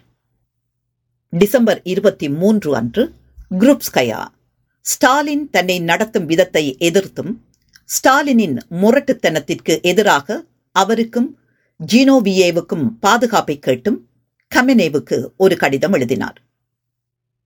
மார்ச் ஐந்து ஆயிரத்தி தொள்ளாயிரத்தி இருபத்தி மூன்றில் குரூப்ஸ்காயாவிடம் ஸ்டாலினின் முரட்டுத்தனத்தை அறிந்த லெனின் ஸ்டாலினுக்கு ஒரு கடிதம் எழுதினார். அவர் மன்னிப்பு கேட்க வேண்டும் அல்லது தன்னுடனான உறவை முறித்துக் கொள்ள வேண்டும் என்று கோரினார். மார்ச் ஏழு ஆயிரத்தி தொள்ளாயிரத்தி இருபத்தி மூன்றில் ஸ்டாலின் லெனினுக்கு ஒரு குறிப்பை எழுதினார். அதில் அவர் தனது கருத்துக்களை திரும்பப் பெற்றார், ஆனால் முழு பிரச்சினையிலும் ஏதோ ஒரு குழப்பம் விளைந்திருப்பதாக வெளிப்படுத்தினார். இந்த குறிப்பு லெனினிடம் காட்டப்படவில்லை. இந்த கதையாடலே இன்றும் பெரும்பாலும் முன்வைக்கப்படுகிறது. ஆனால் இந்த நிகழ்வு கோர்வையில் ஏராளமான முரண்கள் நிறைந்திருக்கின்றன. இவற்றை சக்கரோவ் விரிவாகவும் விளக்கமாகவும் ஆராய்கிறார். அவற்றை ஒவ்வொன்றாக பார்ப்போம். முதலில் டிசம்பர் இருபத்தி ஒன்று ஆயிரத்தி தொள்ளாயிரத்தி இருபத்தி இரண்டில் லெனின் ட்ரொஸ்கிக்கு எழுதிய கடிதம். இக்கடிதத்தின் இறுதியில் வழமைக்கு மாறான விதத்தில் லெனினின் பெயர் இடம்பெற்றிருக்கிறது. தனது எழுத்துக்களின் இறுதியில் லெனின் என்று எழுதுவதே வழக்கம். ஆனால் குறித்த கடிதத்தில் இ லெனின் என்று எழுதப்பட்டிருந்தது. லெனினின் ஆவணங்களின் இறுதியில் இவ்வாறு முன்னெழுத்தோடு பெயர் இல்லை. டிசம்பர் பதினாறு ஆயிரத்தி தொள்ளாயிரத்தி இருபத்தி இரண்டு திகதியிடப்பட்ட ஒரே ஒரு ஆவணத்தில் மட்டும் இ லெனின் என்று எழுதப்பட்டுள்ளது. ஆனால் டிசம்பர் பதினாறு முதல் இருபத்தி மூன்று வரை லெனின் ஓர் ஆவணத்தை எழுதியதற்கான, வாய்வழியாக சொன்னதற்கான எந்த ஒரு சான்றும் செயலாளர் குறிப்புகளில் இல்லை. டிசம்பர் பதினாறு முதல் இருபத்தி இரண்டு வரையான நாட்களில் லெனின் எழுதியதற்கான அறிகுறிகள் எதுவும் மருத்துவர்களின் நாட்குறிப்புகளில் கூட இல்லை. இது இரண்டு விடயங்களை சொல்கிறது. முதலாவது, டிசம்பர் இருபத்தி ஓராம் திகதி ட்ரொஸ்கிக்கு எழுதிய கடிதத்தை கேள்விக்குட்படுத்துகிறது. இரண்டாவது, அதில் பயன்படுத்தப்பட்ட இ லெனின் என்ற கையொப்பத்தை நியாயப்படுத்த அதே கையொப்பத்தோடு டிசம்பர் பதினாறாம் திகதி கடிதம் உருவாக்கப்பட்டு சேர்க்கப்பட்டுள்ளது. லெனினது எழுத்துக்களை பிரதி எடுக்கும் குரூப்ஸ்காயா வலிமையாக குறிப்பிடுத்தவர் பெயராக என் கே என்றோ என் குரூப்ஸ்காயா என்றோ இடுவதே வழக்கம். ஆனால் இந்த ஆவணத்தில் அவரது பெயர் என் கே உல்யனோவா என்றிருக்கிறது. இதே பெயரில் குறிப்பெடுக்கப்பட்ட பிற ஆவணங்கள் எதுவும் இல்லை. இந்த கடிதத்தின் மூலப்பிரதி எதுவும் இல்லை. லெனினின் காப்பகத்தில் காபன் நகல் கூட இல்லை. ட்ரொஸ்கியின் காப்பகத்தில் ஒரு பிரதியாக்கப்பட்ட ஆவணமே உள்ளது. இது ஒரு பிரதி என்ற குறிப்புடன் உள்ளது. எனவே மூலப்பிரதியோ அதன் துணை பிரதிகளோ இல்லை. ட்ரொஸ்கியின் காப்பகத்தில் உள்ள பிரதியோடு குரூப்ஸ்காயா எழுதிய குறிப்பொன்றும் உண்டு. அக்குறிப்பில் பேராசிரியர் ஃபெஸ்டர் இன்று விளாடிமிர் இலிச்சை ஒரு கடிதத்தை ஆணையிட அனுமதித்தார். மேலும் அவர் பின்வரும் கடிதத்தை உங்களுக்கு எழுத கட்டளையிட்டார். டாக்டர் ஃபெஸ்டர் இன்று, அதாவது டிசம்பர் இருபத்தி ஒன்று அன்று லெனினிடம் இருந்து ஆணையை பெறுவதை அனுமதித்ததாக கூறி குருப்ஸ்கயா தனது செயலை நியாயப்படுத்தினார். ஆனால் மருத்துவ குறிப்புகளின்படி டாக்டர்கள் ஃபெஸ்டர் மற்றும் கிராமர் லெனினை பரிசோதிக்க முந்தைய நாள் டிசம்பர் இருபதாம் திகதி அன்றே வந்தனர். இருபத்தி ஓராம் திகதி எந்த ஒரு மருத்துவரும் லெனினை சந்தித்ததற்கு பதிவு எதுவும் இல்லை. அதேவேளை ஸ்டாலின் கமனேவுக்கு எழுதிய கடிதத்தின்படி டாக்டர் ஃபெஸ்டர் லெனின் வாய்வழியாக தனது எழுத்துக்களை ஆணையிடுவதை முற்றிலும் தடை செய்தார். டிசம்பர் பதினெட்டு ஆயிரத்தி தொள்ளாயிரத்தி இருபத்தி இரண்டில் மத்திய குழுவின் பிளீனம் தொழிலாளர்களுடனான தனிப்பட்ட தொடர்புகள் மற்றும் கடித பரிமாற்றங்கள் தொடர்பாக லெனினை தனிமைப்படுத்துவதற்கான தனிப்பட்ட பொறுப்பை ஸ்டாலினுக்கு வழங்கியது குறிப்பிடத்தக்கது. ட்ரொஸ்கி லெனினது கடிதத்தை குருப்ஸ்கயா கைப்பட எழுதி தன்னிடம் தந்ததாக வெகு காலத்தின் பின்னர் குறிப்பிடுகிறார். அப்படியாயின் அக்கடிதம் ட்ரொஸ்கியின் ஆவணங்களில் இருந்திருக்க வேண்டும். ஆனால் குறித்த ஆவணத்தின் கையெழுத்து பிரதி எங்கும் இல்லை. இவ்வாவணங்களை ஆராய்ந்த சக்கரோ லெனினின் ஆவண காப்பகத்தில் உள்ள பிரதியானது ட்ரொஸ்கியிடமிருந்த பிரதியிலிருந்து பிரதி செய்யப்பட்டது என்று அதில் உள்ள குறியீடுகளின் வழி நிறுவுகிறார். அத்தோடு இவ்வாறு ஒரு கடிதத்தை லெனின் எழுதவே இல்லை என்கிறார். இது குறித்து தனது நூலில் கருத்துரைத்துள்ள காட்கின் இரண்டு கேள்விகளை எழுப்புகிறார். இவ்வளவு முக்கியத்துவம் வாய்ந்த ஒரு விடயம் தொடர்பில் எழுதப்பட்ட கடிதத்திற்கு நிச்சயம் ட்ரொஸ்கி பதில் கடிதம் எழுதியிருக்க வேண்டும் அல்லவா? அந்த கடிதம் எங்கே? அவ்வாறானது ஒரு கடிதம் எந்த ஒரு ஆவண காப்பகத்திலேயோ பிற ஆவணங்களில் குறிப்பிடப்பட்டோ இருக்குமல்லவா? ஏன் அப்படியொன்றுமில்லை? காட்கினின் இரண்டாவது கேள்வி, குறித்த விடயம் தொடர்பில் ஒரு கடிதத்தை எழுதிய லெனின் ஏன் இவ்விடயம் குறித்து இதன் பின்னர் எதுவுமே எழுதவில்லை? லெனினின் படைப்புகளை ஒழுங்காக படிப்பவர்கள் ஒன்றில் தொட்டு சென்றதை அடுத்த எழுத்துக்களில் விரிப்பதும் விளக்குவதும் கருத்துரைப்பதுமாகவே அவரது எழுத்துக்கள் அமைவதை அவதானிக்கலாம். அடுத்து இக்கடிதத்தின் உள்ளடக்கத்திற்கு வருவோம். ட்ரொஸ்கி டிசம்பர் இருபத்தி ஒன்று அன்று லெனின் குருப்ஸ்கயா வழியாக அவருக்கு மிகச் சிறந்த தோழமை வாழ்த்துக்களுடன் வெளிநாட்டு வர்த்தக ஏகபோகத்தின் மீதான வாதத்தில் வெற்றி பெற்றதற்காக ட்ரொஸ்கிக்கு நன்றி தெரிவித்து ஒரு வாழ்த்து கடிதத்தை எழுதியதாக கூறினார். ஆனால் டிசம்பர் பதினெட்டாம் தேதி நடைபெற்ற மத்திய குழு கூட்டத்தில் மாநில வெளிநாட்டு வர்த்தக ஏகபோக உரிமையை நிலைநிறுத்துவதற்கு வாக்களிக்கப்பட்டது. இந்த தீர்மானத்திற்கான வரைபை மேற்கொண்டவர் ஸ்டாலின். மாநில திட்டக்குழுவின் கீழ் பொருளாதார நிர்வாகத்தை மறுசீரமைக்க வேண்டும் என்ற ட்ரொஸ்கியின் வலியுறுத்தலை பிளீனம் நிராகரித்தது. மேலும் ஸ்டாலின் ஏற்பாடு செய்த சோவியத் ஒன்றியமான புதிய அரசு கட்டமைப்பின் லெனினின் விருப்பமான பதிப்பிற்கும் பிளீனம் வாக்களித்தது. எனவே ட்ரொஸ்கியை பாராட்டிய கடிதம் என்று ஒன்று இல்லை. அதேவேளை லெனின் சார்பாக குருப்ஸ்கயா டிசம்பர் பதினெட்டு ஆயிரத்தி தொள்ளாயிரத்தி இருபத்தி இரண்டு பிளீனம் விவாதத்தில் லெனினுக்கு பதிலாக யாரையாவது கண்டுபிடிக்குமாறு யாரோஸ்லாவ்ஸ்கிக்கு, ட்ரொஸ்கியின் எதிரி, கடிதம் எழுதியிருந்தார். அதேவேளை வர்த்தக ஏகபோகம் குறித்த சந்திப்பு நெறிமுறைகள் பற்றிய எழுத்துப்பூர்வ நகல் ட்ரொஸ்கிக்கு வழங்கப்படவும் இல்லை, அதை அவர் கோரவும் இல்லை என்பது குறிப்பிடத்தக்கது. யாரோஸ்லாவ்ஸ்கிக்கு இது தொடர்பில் லெனினால் டிசம்பர் பதினான்காம் திகதி எழுதிய கடிதம் கிடைக்கிறது. இது குறித்து லெனினை சந்தித்து உரையாடியதாக யாரோஸ்லாவ்ஸ்கியின் குறிப்புகளில் உள்ளன.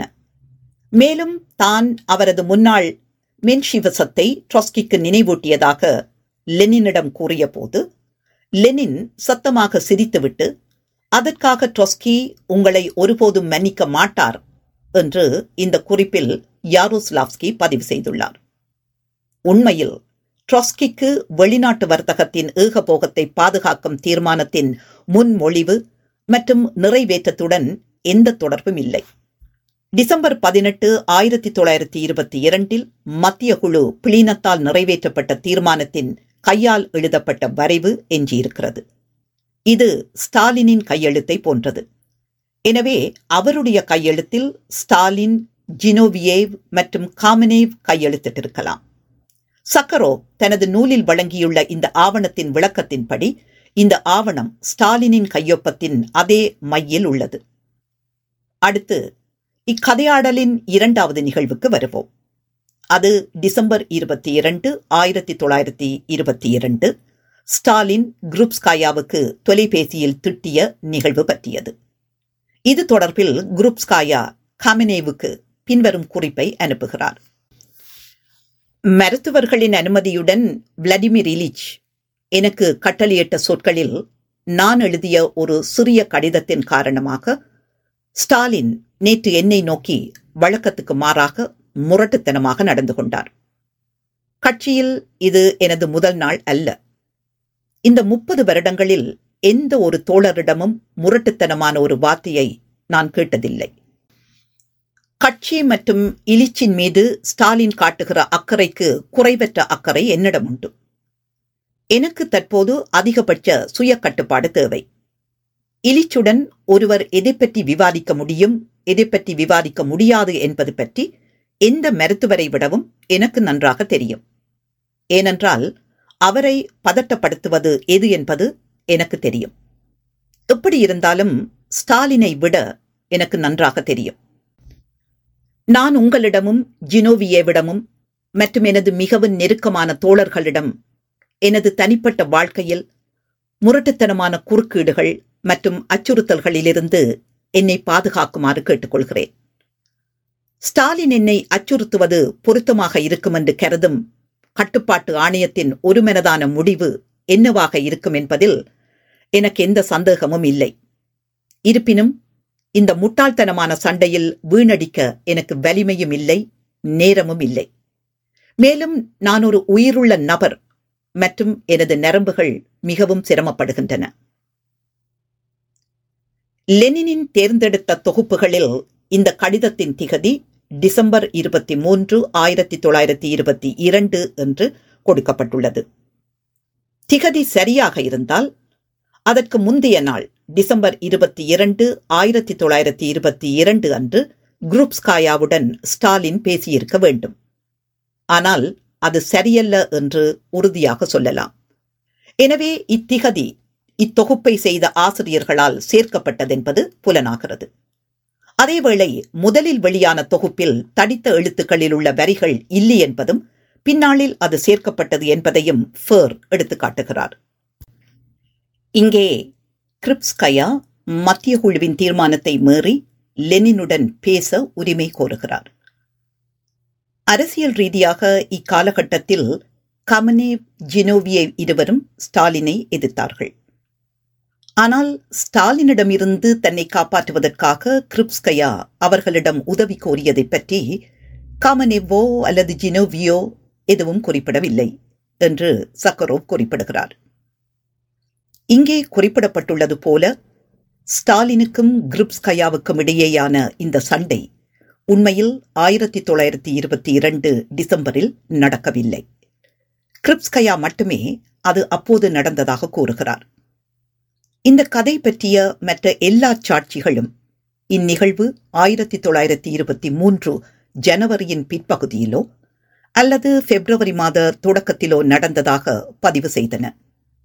மேலே உள்ள கடிதம் ட்ரொஸ்கிக்கு எழுதிய கடிதத்துடன் இந்த நிகழ்வை இணைக்கும் நோக்கில் பின்னர் எழுதப்பட்டு முற்தேதியிடப்பட்டது என்பதை இது தெரிவிக்கிறது.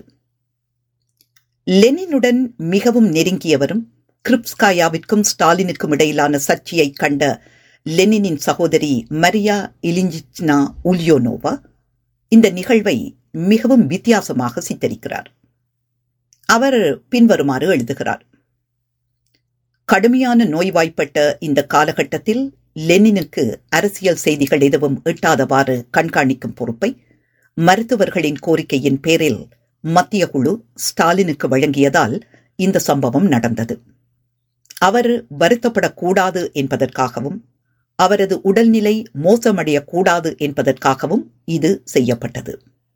அவர், ஸ்டாலின், இதுபோன்ற தகவல்களை லெனினுக்கு தெரிவித்ததற்காக எனது குடும்பத்தினரை கூட திட்டினார்.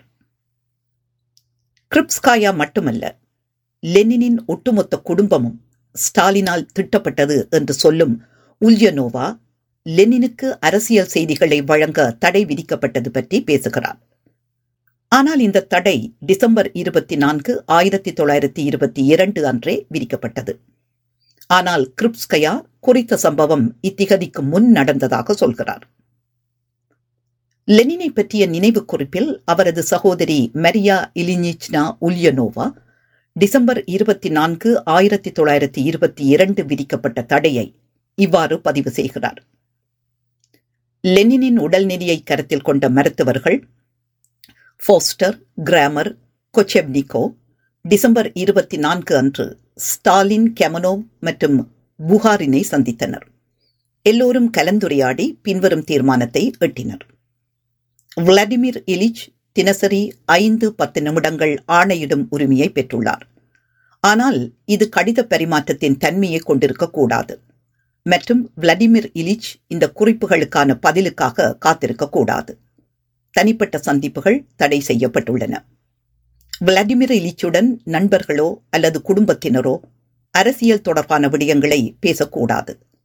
இதனால் வருத்தத்திற்குரிய மற்றும் சிந்தனையை தூண்டுகிற செய்திகள் அவருக்கு சென்றடையாமல் இருக்கும். இதேவேளை கிரிப்ஸ்காயாவுக்கு லெனின் தொலைபேசியில் திட்டியது பற்றிய தனது குறிப்புகளையும் லெனினது சகோதரி பகிர்ந்துள்ளார். கிரிப்ஸ்காயா அரசியல் விடயங்கள் தொடர்பில் உரையாடல்களை நிகழ்த்துகிறார் என்பது ஸ்டாலினுக்கு தெரியவந்தது. ஒருநாள் ஸ்டாலின் அவரை தொலைபேசியில் அழைத்து மிகவும் கூர்மையாக பேசினார். லெனினுடன் அரசியல் வேலைகள் பற்றி விவாதிக்க வேண்டாம் என்று எச்சரித்தார். மீறினால் கட்சியின் மத்திய கட்டுப்பாட்டு ஆணையத்திற்கு கிரிப்ஸ்காயா பதில் சொல்ல வேண்டி வரும் என்று சொன்னார். இந்த உரையாடலால் கிரிப்ஸ்காயா தன் கட்டுப்பாட்டை முற்றிலும் இழந்தார். அவர் அழுது தரையில் உருண்டார். சில நாட்களுக்கு பிறகு இதை அவர் லெனினிடம் சொன்னார். இந்த சம்பவம் தொடர்பில் தாம் இருவரும் ஏற்கனவே சமரசம் செய்து கொண்டதாகவும் கூறினார்.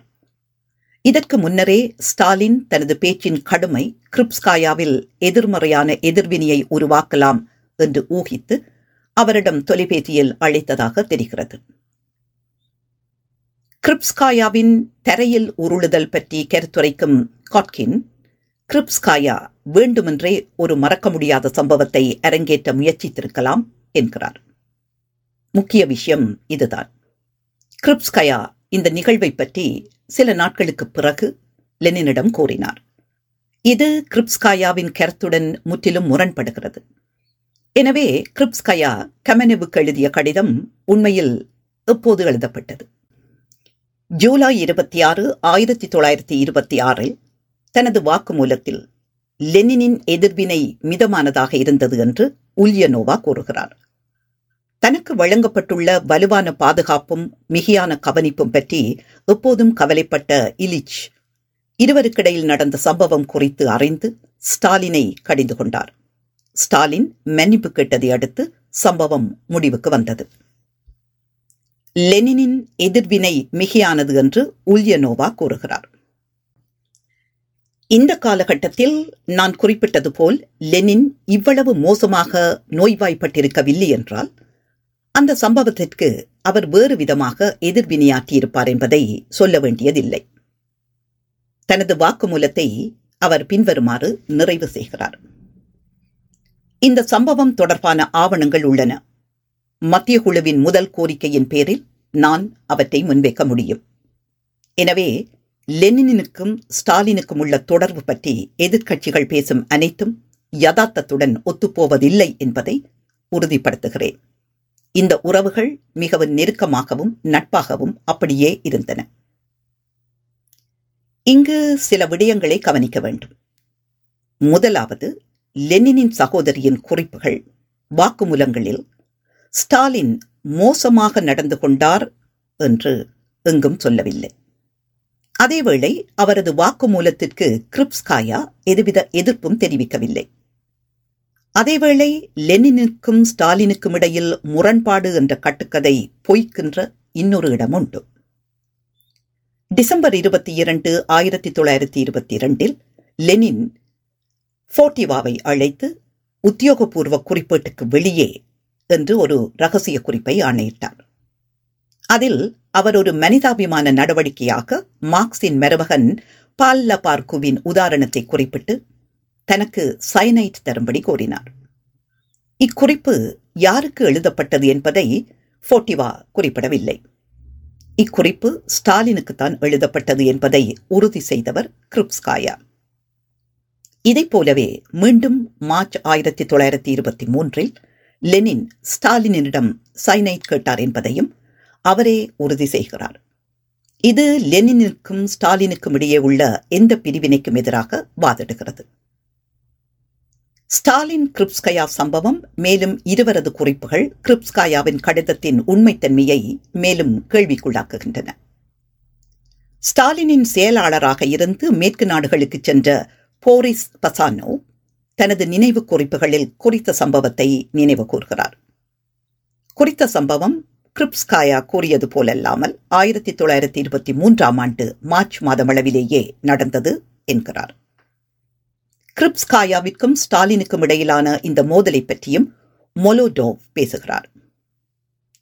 ஸ்டாலின் செயலகத்தின் முடிவை நடைமுறைப்படுத்தினார்.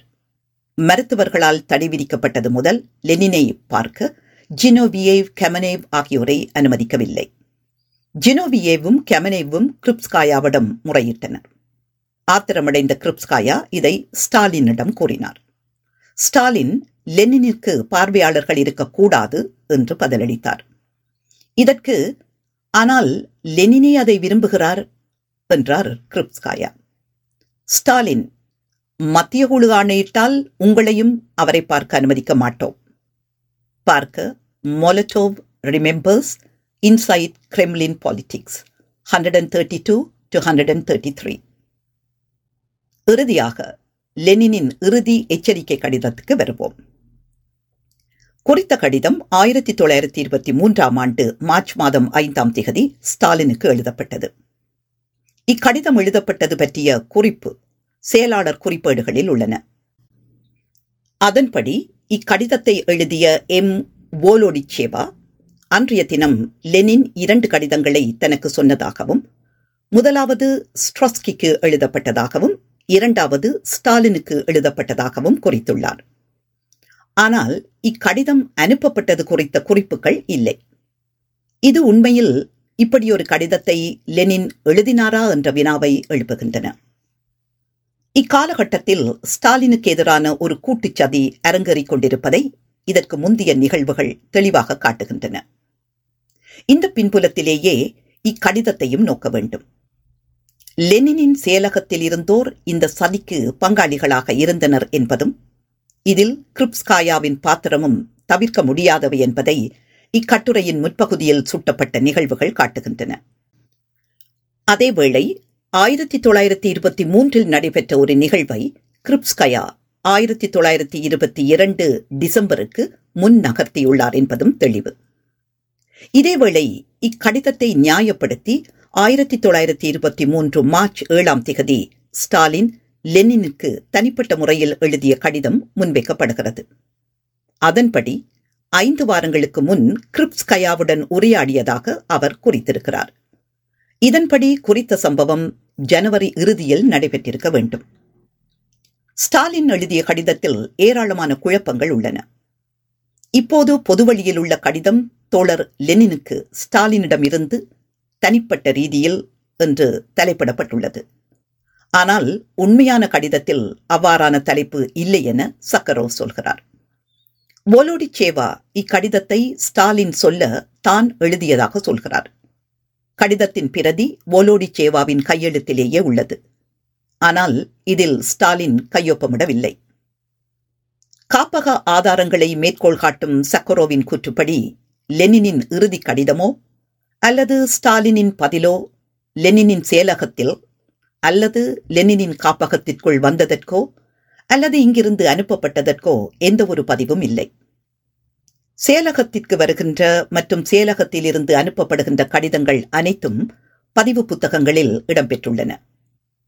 பி ஐ லெனினின் மூலம் வெளிச்செல்லும் அஞ்சலை பதிவு செய்யும் குறிப்புகள் என்ற பதிவு புத்தகம் இன்னும் உள்ளது. அதில் செப்டம்பர் ஏழு ஆயிரத்தி தொள்ளாயிரத்தி இருபது முதல் ஜனவரி பதினாறு ஆயிரத்தி தொள்ளாயிரத்தி இருபத்தி நான்கு வரை அனுப்பப்பட்ட கடிதங்கள் பதிவு செய்யப்பட்டுள்ளன. அதில் ஆயிரத்தி தொள்ளாயிரத்தி இருபத்தி மூன்றாம் ஆண்டு மார்ச் ஐந்தாம் அல்லது ஆறாம் திகதிகளில் லெனின் ஸ்டாலினுக்கு அனுப்பிய கடிதம் குறித்த எந்த ஒரு தகவலும் இல்லை. அதேவேளை சேலகத்திலிருந்து லெனினின் தனிப்பட்ட காப்பகத்திற்கு அனுப்பப்பட்ட ஆவணங்களும் பதிவு செய்யப்பட்டுள்ளன. அதன் நான்காவது தொகுதியானது டிசம்பர் பத்தொன்பது ஆயிரத்தி தொள்ளாயிரத்தி இருபத்தி இரண்டு முதல் ஏப்ரல் பதினாறு ஆயிரத்தி தொள்ளாயிரத்தி இருபத்தி மூன்று வரை காப்பகத்திற்கு வந்த கடிதங்களை பற்றியது. இங்கேயும் லெனின் ஸ்டாலினுக்கு எழுதிய கடிதமோ அல்லது அதற்கு ஸ்டாலினின் பதிலோ பதிவு செய்யப்பட்டிருப்பதற்கான எந்த பதிவும் இல்லை. லெனின் காப்பகத்தில் லெனினின் கடிதமும் ஸ்டாலினின் பதிலும் இருப்பதையும், அதேவேளை பதிவுகள் கடிதம் அனுப்பப்பட்டதற்கான எந்த ஒரு பதிவோ பதில் பெறப்பட்டமைக்கான பதிவோ இல்லாமையும் எவ்வாறு விளக்குவது? மார்ச் ஆயிரத்தி தொள்ளாயிரத்தி இருபத்தி மூன்றுக்கு பிறகு பதிவு புத்தகங்கள் பயன்பாட்டிலிருந்து அகற்றப்பட்ட பிறகு குறித்த கடிதங்கள் காப்பகத்தில் இடப்பட்டன என்றே கொள்ள வேண்டியுள்ளது. இந்த முரண்பாடான விவரங்கள் அனைத்தும் லெனின் குறித்த இறுதி எச்சரிக்கை கடிதத்தை ஆணையிடவில்லை என்று கூறுகின்றன. இன்று நம்மிடமுள்ள ஆதாரங்களின் அடிப்படையில் குருப்ஸ்கயா இந்த கடிதத்தை லெனினின் செயலாளர்களின் உதவியுடன் வரைந்திருக்கலாம். ஸ்டாலினுடனான உறவை முறித்துக் கொள்ள நேரிடும் என்று எழுதிய லெனின் அதற்கான பதிலை ஸ்டாலினிடமிருந்து பெறாமலேயே எச்சரிக்கை விடுத்த பன்னிரண்டு நாட்களுக்கு பிறகு தனது வாழ்க்கையை முடிக்க ஸ்டாலினிடம் விஷம் கேட்டார். இது உணர்த்துகின்ற செய்தி, லெனின் குறித்த இறுதி எச்சரிக்கை கடிதத்தை எழுதவில்லை என்பதே. நிறைவு குறிப்புகள். லெனின் எழுதாத ஆவணங்களை அவருடையதாக்கி ஸ்டாலின் மீது அவதூறு பரப்புவது இன்றும் தொடர்கிறது. இதில் முக்கியமான பங்கு ட்ரொட்ஸ்கியவாதிகளுக்கு உண்டு. ஆயிரத்தி தொள்ளாயிரத்தி இருபத்தி ஐந்து ஜூலை மாதம் முதலாம் திகதி ஈஸ்மென் புத்தகம் தொடர்பான கடிதம் என்ற தலைப்பிட்ட கட்டுரையில் லெனினின் உயில் என்ற ஒன்று இல்லை என்று ட்ரொட்ஸ்கி உறுதி செய்கிறார். ஆனால் ஆயிரத்தி தொள்ளாயிரத்தி முப்பத்தி இரண்டு டிசம்பரில் மறைக்கப்பட்ட லெனினின் உயிர் தொடர்பில் என்ற நூலை வெளியிடுகிறார். இந்த நூலில் உள்ள தவறுகள் ட்ரொட்ஸ்கியின் பொய்களை பலர் அம்பலப்படுத்தியுள்ளனர். இதைத் தொடர்ந்து ஆயிரத்தி தொள்ளாயிரத்தி ஐம்பத்தி ஆறில் கிருஷ்சோவின் ஸ்டாலின் மீதான அவதூறுகள் இந்த உயில் தொடர்பான கதையாடலுக்கு புதிய உத்வேகத்தை கொடுத்தது. ஆயிரத்தி தொள்ளாயிரத்தி அறுபத்தி எட்டில் மோசே லெவன் லெனினின் இறுதி போராட்டம் என்ற நூலை எழுதினார். அவர் முக்கியமான ஆவணங்கள் எதையும் பார்க்காமல் ட்ரொட்ஸ்கியின் கதையாடலை அப்படியே ஏற்றுக்கொண்டார். லெனினின் நூலில் உள்ள பிழைகளை விலாவாரியாக ஃபேர் தனது நூலில் சுட்டிக்காட்டியுள்ளார். சக்குரோவின் நூலிலுள்ள இன்னொரு முக்கியமான குறிப்பு கவனத்திற்குரியது. பணியிலுள்ள செயலாளர்களின் நாட்குறிப்பு அல்லது செயலர்கள் இதழ் லெனினின் உயில் மற்றும் அவரது அரசியல் மனநிலை மற்றும் அவரது சுறுசுறுப்பான வாழ்க்கையின் கடைசி காலத்தில் அவர் ஆற்றிய கருத்துக்கள் பற்றிய தகவல்களின் மிக முக்கியமான ஆதாரங்களில் ஒன்றாக பரவலாக நம்பப்படுகிறது.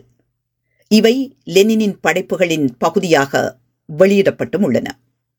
இருப்பினும் சக்கரோவ் இவற்றின் காப்பக மூலங்களை அணுகியுள்ளார். தற்போது கிடைத்துள்ள சான்றுகள் குறித்த இந்த நாட்குறிப்புகளின் பிந்திய பகுதிகள் ஒரு கட்டுக்கதை என்று வாதிடுகிறார். ஆதாரங்களினோடு அவர் காட்டுவது யாதெனில், இப்பொய்கள் கட்டுக்கதைகளில் சில ஆயிரத்தி தொள்ளாயிரத்தி இருபதுகளில் செய்யப்பட்டிருக்கலாம். மேலும் சில ஆயிரத்தி தொள்ளாயிரத்தி ஐம்பத்தி ஆறில் நிகிதா கிருஷ்சோவின் ரகசிய பேச்சுக்கு பிறகு செய்யப்பட்டிருக்கலாம். இதை மூல ஆவணங்கள் என்று உறுதியாக கூறுகின்றன என்கிறார். இதேவேளை செயலாளர்களின் குறிப்புகள் வெளியிடப்பட்ட அதேவேளை மருத்துவ குறிப்புகள் வெளியிடப்படவில்லை. ஏனெனில் மருத்துவ குறிப்புகள் பல இடங்களில் செயலாளர்களின் குறிப்புகளோடு முரண்பட்டன. அவை இவர்கள் கட்டமைக்க விரும்பிய கதையாடலுக்கு எதிர்மாறானதாக இருந்தன. இன்று வரை இந்த மருத்துவர்களின் குறிப்புகள் பொதுவெளியில் இல்லை, எங்கும் பதிப்பிக்கப்படவும் இல்லை. லெனினின் பணி அவருக்கு பக்கவாதம் ஏற்பட்ட டிசம்பர் பதினெட்டு ஆயிரத்தி தொள்ளாயிரத்தி இருபத்தி இரண்டுக்கு பிறகு அவரது உடல்நிலை மற்றும் பணிபுரியும் திறன் குறித்து நிகழ்நேரத்தில் பதிவு செய்யப்பட்ட முறையான தகவல்களை வழங்கும் ஒரே ஆதாரமாக கடமை மருத்துவர்களின் நாட்குறிப்பு மட்டுமே உள்ளது. மருத்துவர்களின் பல குறிப்புகள் செயலாளர்களின் குறிப்புகளில் அதன் கால வரிசைகளில் நாம் காணும் லெனினின் பணியின் தன்மையை சவாலுக்குள்ளாக்குகிறது. நாம் ஏலவே பார்த்தது போல மார்ச் ஐந்து ஆயிரத்தி தொள்ளாயிரத்தி இருபத்தி மூன்றில் கட்டளையிடப்பட்டதாக கூறப்படும் முக்கியமான ஆவணங்களில் லெனினின் பங்களிப்பை மருத்துவர்கள் கிட்டத்தட்ட மறுக்கின்றனர். செயலாளர்களின் குறிப்புகளையும் மருத்துவர்களின் குறிப்புகளையும் ஒப்பிடும் சக்கரோவ், குறிப்புகள் எழுதப்பட்ட டிசம்பர் இருபத்தி ஐந்து தொடக்கம் மார்ச் மூன்று வரையான எழுபத்தி மூன்று நாட்களில் எழுதப்பட்ட குறிப்புகளை ஒப்பிடுகிறார். இவற்றில் வெறும் பதிமூன்று நாட்களில் மட்டுமே குறிப்புகள் பொருந்தி வருகின்றன. இருபத்தி ஆறு நாட்களில் குறிப்புகள் முழுமையாக வேறானவையாக இருக்கின்றன. மேலதிகமாக ஜனவரி இருபத்தி நான்கு இருபத்தி ஐந்து இருபத்தி ஆறு மற்றும் பிப்ரவரி ஒன்பது பத்து பன்னிரண்டு ஆகிய நாட்களில் லெனின் தனது செயலாளர்களுடன் பணியாற்றவில்லை என்று மருத்துவ குறிப்புகள் குறிக்கின்றன. ஆனால் இந்நாட்களில் லெனினுடன் பணியாற்றியுள்ளதாக செயலாளர்கள் குறிப்பெழுதியுள்ளனர். நிறைவாக விடுவிக்க வேண்டிய புதிர் யாதனில் இந்த உயில் என்ற சதியாட்டத்தில் லெனினின் துணைவியாரான கிரிப்ஸ்காயா ஏன் தலைமை பாத்திரம் ஏற்றார்? ஸ்டாலினுக்கு எதிராக கிரிப்ஸ்காயா பொய்யான ஆவணங்களை உருவாக்கி அதற்கு லெனினின் உயில் என்று பெயர் சூட்டி ஸ்டாலினுக்கு எதிராக ஒருவித சதியை நடத்தி கொண்டிருந்தார் என்பதற்கு தற்போது ஏராளமான சான்றுகள் உள்ளன. லெனினின் செயலகத்திலேயே தொழிலாளர்களை மறுசீரமைப்பதும் விவசாயிகளை மேற்பார்வை செய்வது பற்றி என்ற கட்டுரையின் பொய்மைப்படுத்தல் நிகழ்ந்தது. லெனினின் செயலாளர்கள் தாங்களாகவே இதை செய்ய துணிந்திருக்க மாட்டார்கள். கிரிப்ஸ்காயா அதில் ஒரு பங்காளியாக இருக்க வேண்டும். அது கிட்டத்தட்ட நிச்சயமாக இருந்தது.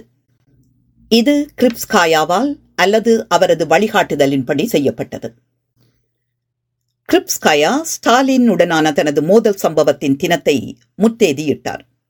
இச்சம்பவம் டிசம்பர் இருபத்தி இரண்டு ஆயிரத்தி தொள்ளாயிரத்தி இருபத்தி இரண்டு அன்று அல்லது அதற்கு அருகில் நடந்ததாக அவரை தவிர வேறு யாரும் கூறவில்லை. மற்ற எல்லாருடைய சாட்சிகளும் குறித்த திகதிக்கு சுமார் ஐந்து வாரங்களுக்கு பிறகே நடந்தது என்று சொல்கின்றன. டிசம்பர் இருபத்தி மூன்று ஆயிரத்தி தொள்ளாயிரத்தி இருபத்தி இரண்டு திகதியிட்ட கெமென்னவுக்கு எழுதிய கடிதமானது ஆயிரத்தி தொள்ளாயிரத்தி இருபத்தி மூன்றில் மின்ஷிவிக் பத்திரிகையான சோசலிஸ்டெஷ்கி வெஸ்னிக்கிற்கு கசியவிடப்பட்டு வெளியிடப்பட்டது.